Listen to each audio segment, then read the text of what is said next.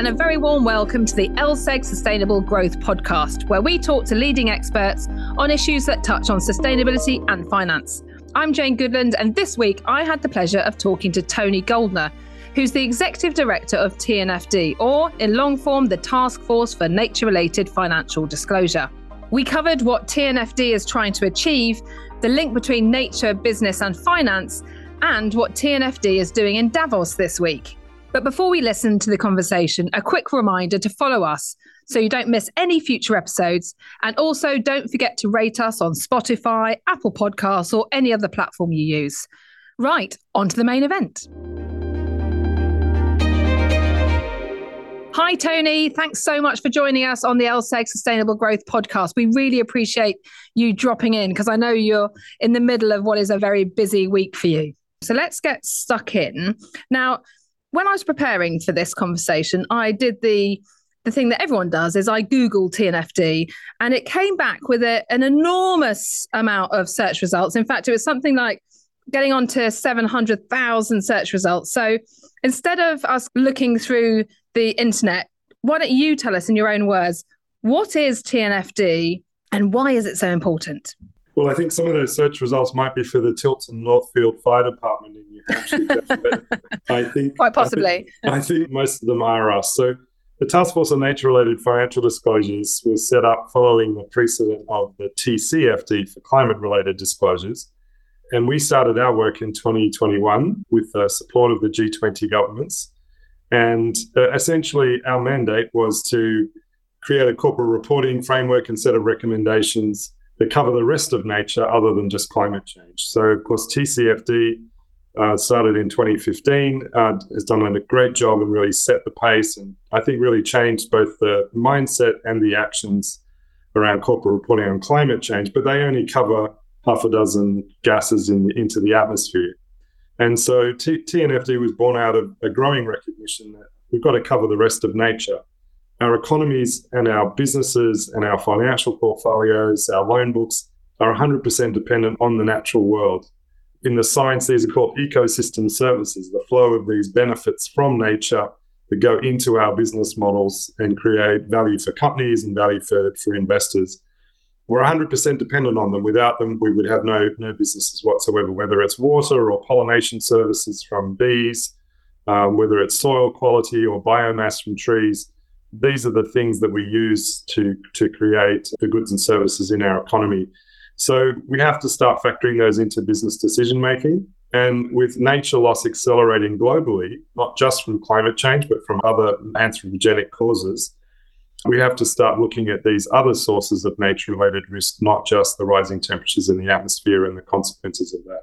So that was the rationale for TNFD's existence.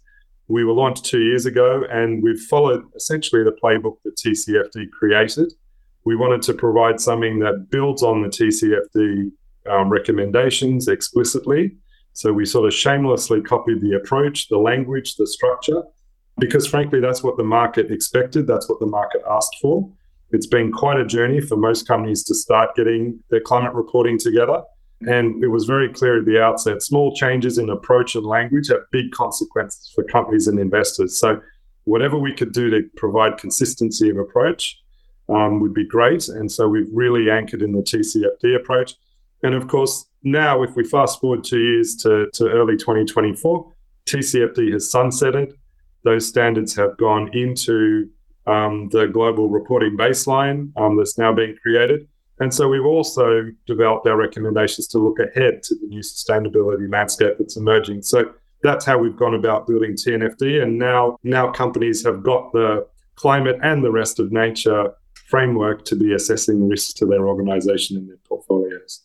Good, thank you. That was a very comprehensive answer to what is TNFD. That's great. And just to clarify, I suppose that you you talk about the fact that TNFD started up in in 2021 who was behind that in the first place? Because I think that perhaps is a little bit different to TCFD. So tell me about who the originators were. Yeah, so I think there was a few people coming up with similar ideas at the same time. There was a group of people at WWF who were thinking about obviously nature and the experience and the early work of TCFD and, and what else needed to be covered. There was also a gentleman called Andrew Mitchell at Global Canopy who was also looking at these issues. The UNDP was thinking about these issues in the UN context. And fortuitously, those people came together and realized there was something in this. And they brought those efforts together into what became a proposal to explore the idea of a TNFD. There was a 12 month scoping phase, if you like, which involved a very wide range of stakeholders from business, finance, government, science community. I think over about 75 people were involved in that preparatory phase. And that's what gave birth to the beginning of the task force, the appointment of our co chairs, David Craig, of course, formerly at, at Ellis LSEG, and uh, Elizabeth Mrema from UN uh, Environment Program. And then the task force members were appointed in late 2021.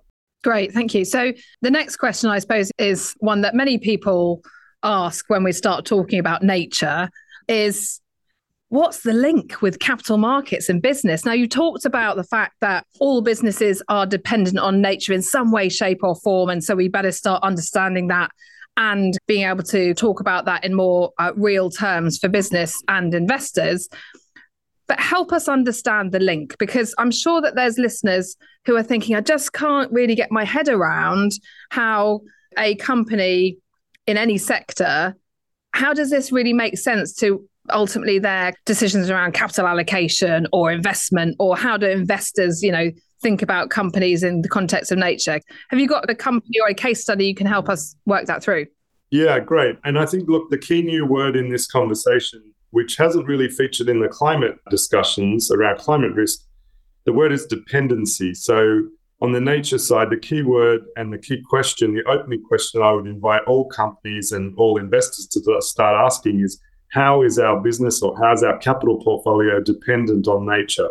And that one question, I think, will trigger a very productive line of inquiry. So, let's just take some practical examples. Think of uh, a beverage company, obviously, has a critical dependence on a flow of steady, clean water from nature into their bottling plants and then into their products. Their, their products are inherently water dependent. So, if they are extracting water from areas where there's growing water stress, investors need to be aware of that risk facing the, the beverage companies.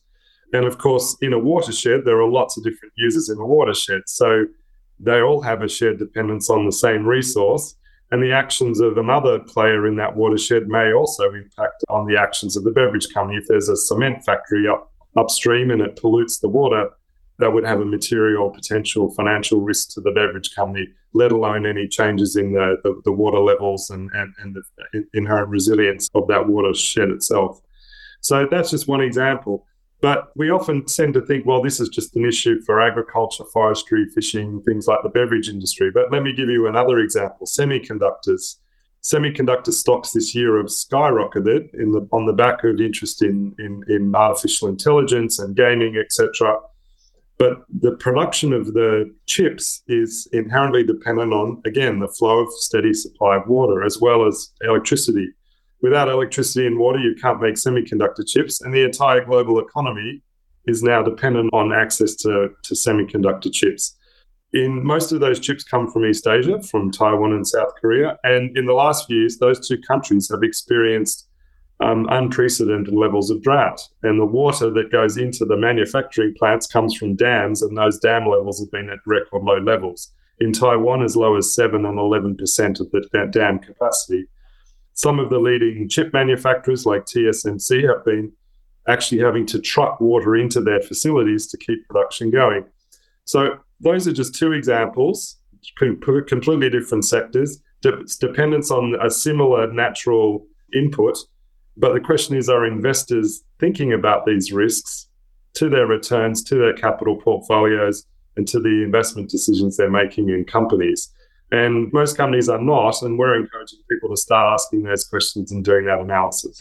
And I think that's the thing that's quite interesting about the, the nature debate is the timelines associated with these dependencies. Some of them might be actually quite well, obviously, there's a, a kind of permanent dependence on these resources, but the way in which that kind of might then manifest as a risk to that business could be long term, short term, it could be any time, right? So I think there is a there's an urgency for investors and companies to be able to get a greater understanding about these dependencies quite quickly. There is. And a lot of investors, of course, are now very familiar with, we've all educated ourselves over the last five to 10 years on climate science, and everyone's looking at parts per million and tracking that. Now, the, the interesting thing with, with the climate science is that a lot of it, we can see fairly linear progressions in, in levels in the atmosphere. So there's an ability to forecast that out, and there's a lot of science that does that, and, and that informs investment decision making. A lot of the other nature issues that we have to now be thinking about, we have this added variable. It's like a wild card of this notion of tipping points, where an ecosystem can suddenly cross a threshold and go into accelerated decline. And the scientists are still exploring this and trying to figure this out. But that presents an, an additional layer of complexity for thinking about, for example, a watershed or a tropical rainforest ecosystem. As the science gets better around this notion of tipping points, that's going to be really important to inform decision making because investors could easily get caught by surprise. They may think something's on a long term steady trend, and then suddenly the vectors change and the risk is much nearer term than was anticipated. So these are the things we all have to start coming to terms with.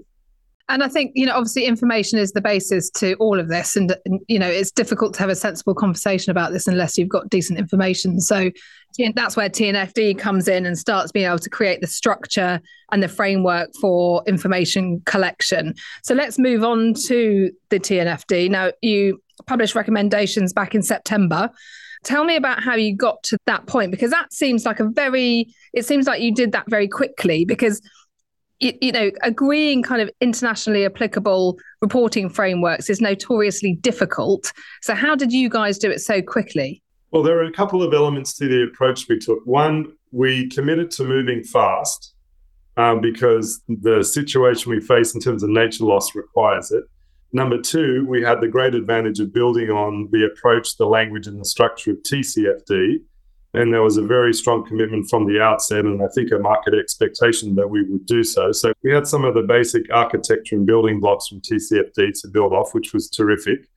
And number three, we knew that the 40 task force members themselves wouldn't be able to have all the answers and figure this out ourselves. So we adopted what we call an open innovation approach, where we said, let's do this in a sort of software development mode where we're putting out prototypes and inviting lots of feedback from the market and testing ideas. So we issued four prototype versions of our recommendations and our framework. We had a huge amount of input from market participants from around the world, which is why we've got 780,000 web links because of the level of engagement. And, and I think that was the key to how we were able to come up with this in two years. And the market reaction since then has been really encouraging since September people were very familiar with what we had developed because they'd participated in it and they'd seen it evolving in stages. And I think there's a very strong sense that what we've come up with is both science based, but also practical to implement. So at the core of it are 14 disclosure recommendations. That includes all 11 of the TCFD disclosure recommendations, which we thought were applicable to nature, and we just simply carried them over. So we've only really added three new disclosures. The other 11 are familiar. And the great benefit of that is that if companies are already doing TCFD reporting, they're actually incredibly well placed to start doing TNFD reporting. And the idea is to try and move towards integrated disclosure statements covering climate and nature together, not two parallel sets of disclosure requirements, which of course would be costly and duplicative. I'm, I'm just going to say that's going to be music to people's ears. That if they're already doing TCFD, then they're already well well positioned to do TNFD. I was just going to ask, and I don't want to put you on the spot, but the, the three additional recommendations, what are they over and above the, the TCFD? So, yeah, what are the three additional?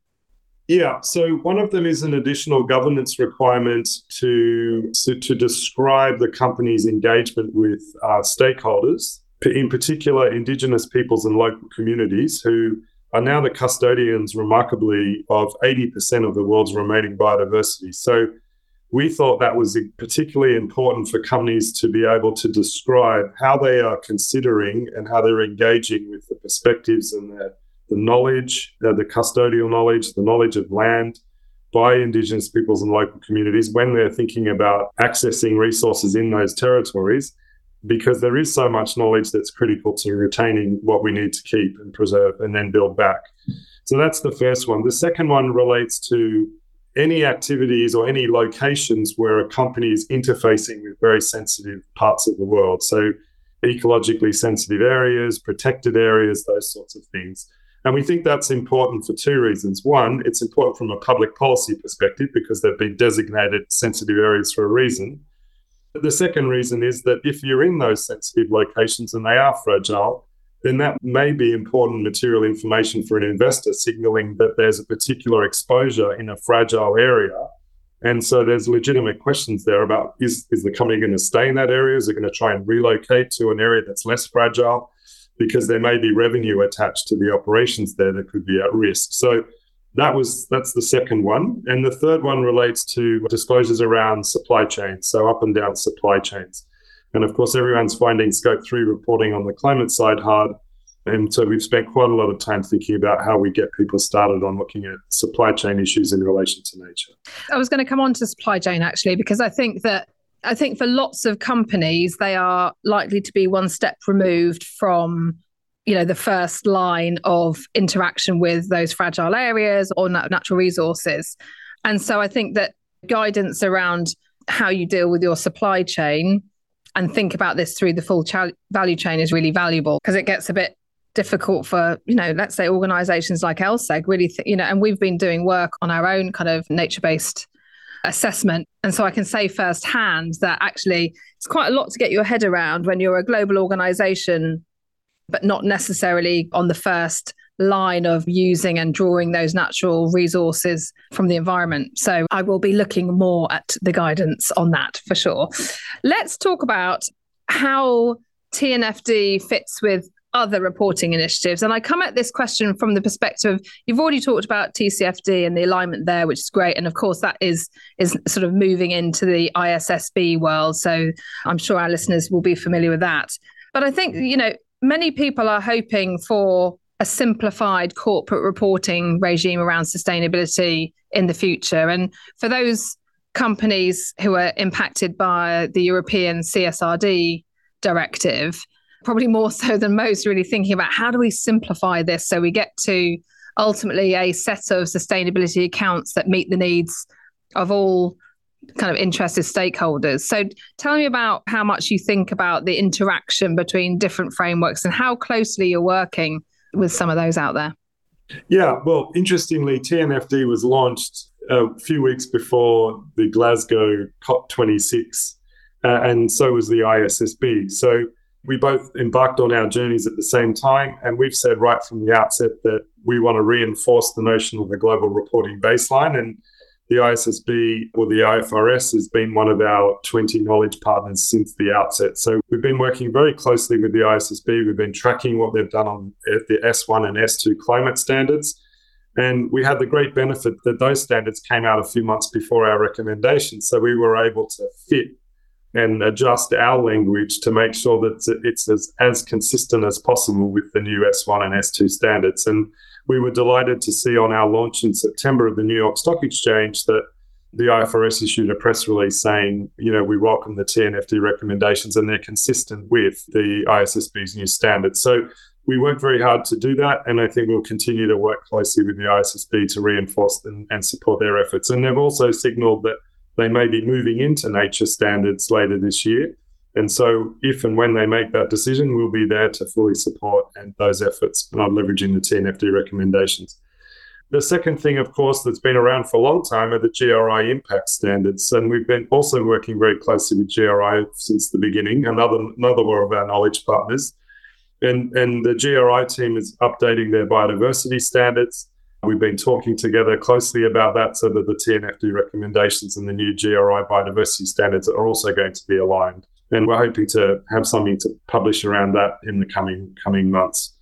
You mentioned CSRD and the new landscape in Europe. We've also been working with EFRAG, the, the European body developing those standards since the outset.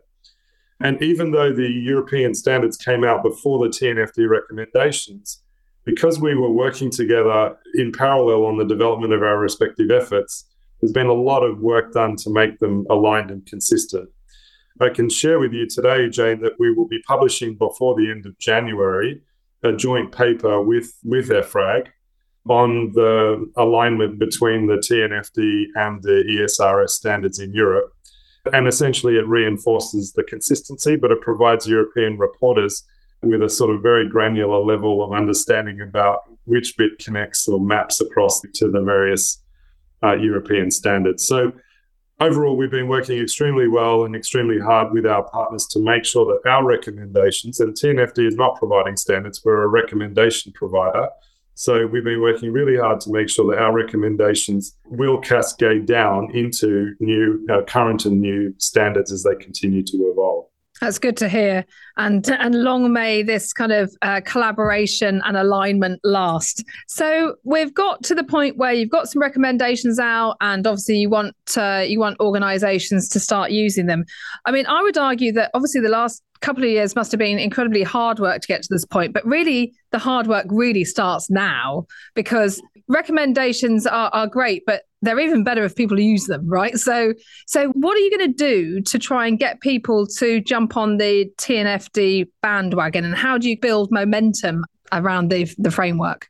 So the good news, Jane, is that this week in Davos, we've announced a first cohort of early adopters of the TNFD recommendation. So the market is actually already moving, and we're delighted that we've secured the support of over 250 organizations around the world just four months after the release of the recommendations. And those organizations are committing to starting to dispose using the TNFD recommendations in the next couple of financial years, um, FY24 and FY25. And so the journey is starting. The disclosures will start coming through in the next the next reporting season. In fact, there's a few companies saying they're already working on disclosures based on FY23, which is particularly exciting. So the good news is the market's already moving, and I think this is a great validation of both the fact that the recommendations are science-based and decision useful to investors, but also practical to use. And of course, that's really important because this is new and we worked really hard to make sure that we created something that people could start acting on now. And so we're really excited that over 250 organizations around the world have basically said, yes, we can get going. And that includes 100 financial institutions, including a number of the systemically important banks. It includes some of the world's biggest asset owners and asset managers and companies from real economy sectors uh, around the world and from over 50 countries. So we're really happy with the fact that everything's kicking off. So phase two is definitely underway. I think that's a really important point that you make, which is about you don't have to do everything all at once because it can be daunting for organizations who are only starting to think about nature and their business. So, for companies who are interested, I'm assuming that you'd say, take a look at the TNFD website. And if you do want to signal that, you know, you have an ambition to start and disclosing along those lines, you can sign up and put the company's name and indicate, you know, which financial year that you expect to start reporting in that way. So it'll be great to see how those numbers tick up over time. But more importantly, actually, over the next kind of one to two years, see some of those reports actually coming out and being you know available for stakeholders to review and look at and get some inspiration from hopefully yeah, and, and a, a, number of companies have contacted us in the last few weeks saying we're really excited about this and we want to sign up, but we're not quite there yet in terms of the internal decision making, but we won't be far behind. And so we will be announcing a sort of second cohort of additional companies and organizations signing up at COP16, which is the CBD COP16, which will be in Colombia later this year. So certainly have a look at the website. Contact us if you want to have a chat about where you're up to. And then we will be celebrating a, a, a second group of, of adopters later this year for those who are interested. Great. So, as we wrap up, tell me what's the next key steps for TNFD if we're looking at 2024? What's the next big milestones for you guys? Yeah, so there are three big priorities for us now that the recommendations are out. The first is continuing to scale market awareness that the recommendations are there and that there are risks unattended to on balance sheets and in investment portfolios related to nature that people really need to now be focused on. So there's an education and awareness piece which we'll be continuing to, to drive on. The second piece is going to be around encouraging and scaling market adoption, voluntary market adoption. Worth also mentioning that while we're a market led initiative encouraging voluntary market adoption, we don't have any regulatory power in any way um, governments are paying a lot of attention to TNFD, and our recommendations have been welcomed by many governments around the world. So as part of our market engagement and adoption uh, program, we're also expecting to have more conversations with governments as they want to learn about what this might look like on a longer term trajectory into, into regulation.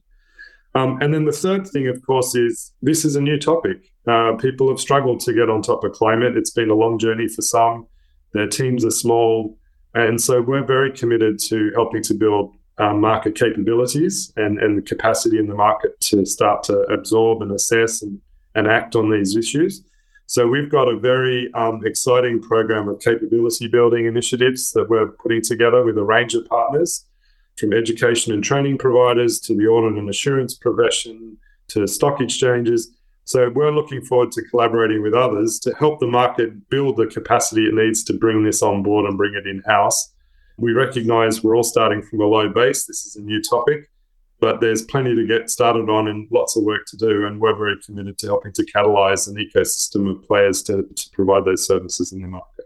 Sounds incredibly pragmatic and sensible, actually giving people kind of the information and knowledge and capability to do all this. So, uh, I, for one, am going to look out for that because I think that everyone could benefit from that indeed. So, Tony, it's been lovely speaking to you. Thank you so much for spending time. What I know is a really super busy time for you. So, good luck with the next steps, and and I think the future is bright for TNFD. Thank you so much indeed, Tony. Thanks so much, Jane. Great to be with you. So that's it for this week's episode of the LSEG Sustainable Growth Podcast. What a fascinating chat that was. And a big thanks to Tony for sparing his time to be with us today. So if you've got questions, comments, or someone that you'd want us to talk to, then do get in touch by email at fmt at lseg.com. That's all from me, but watch out for the next episode very soon.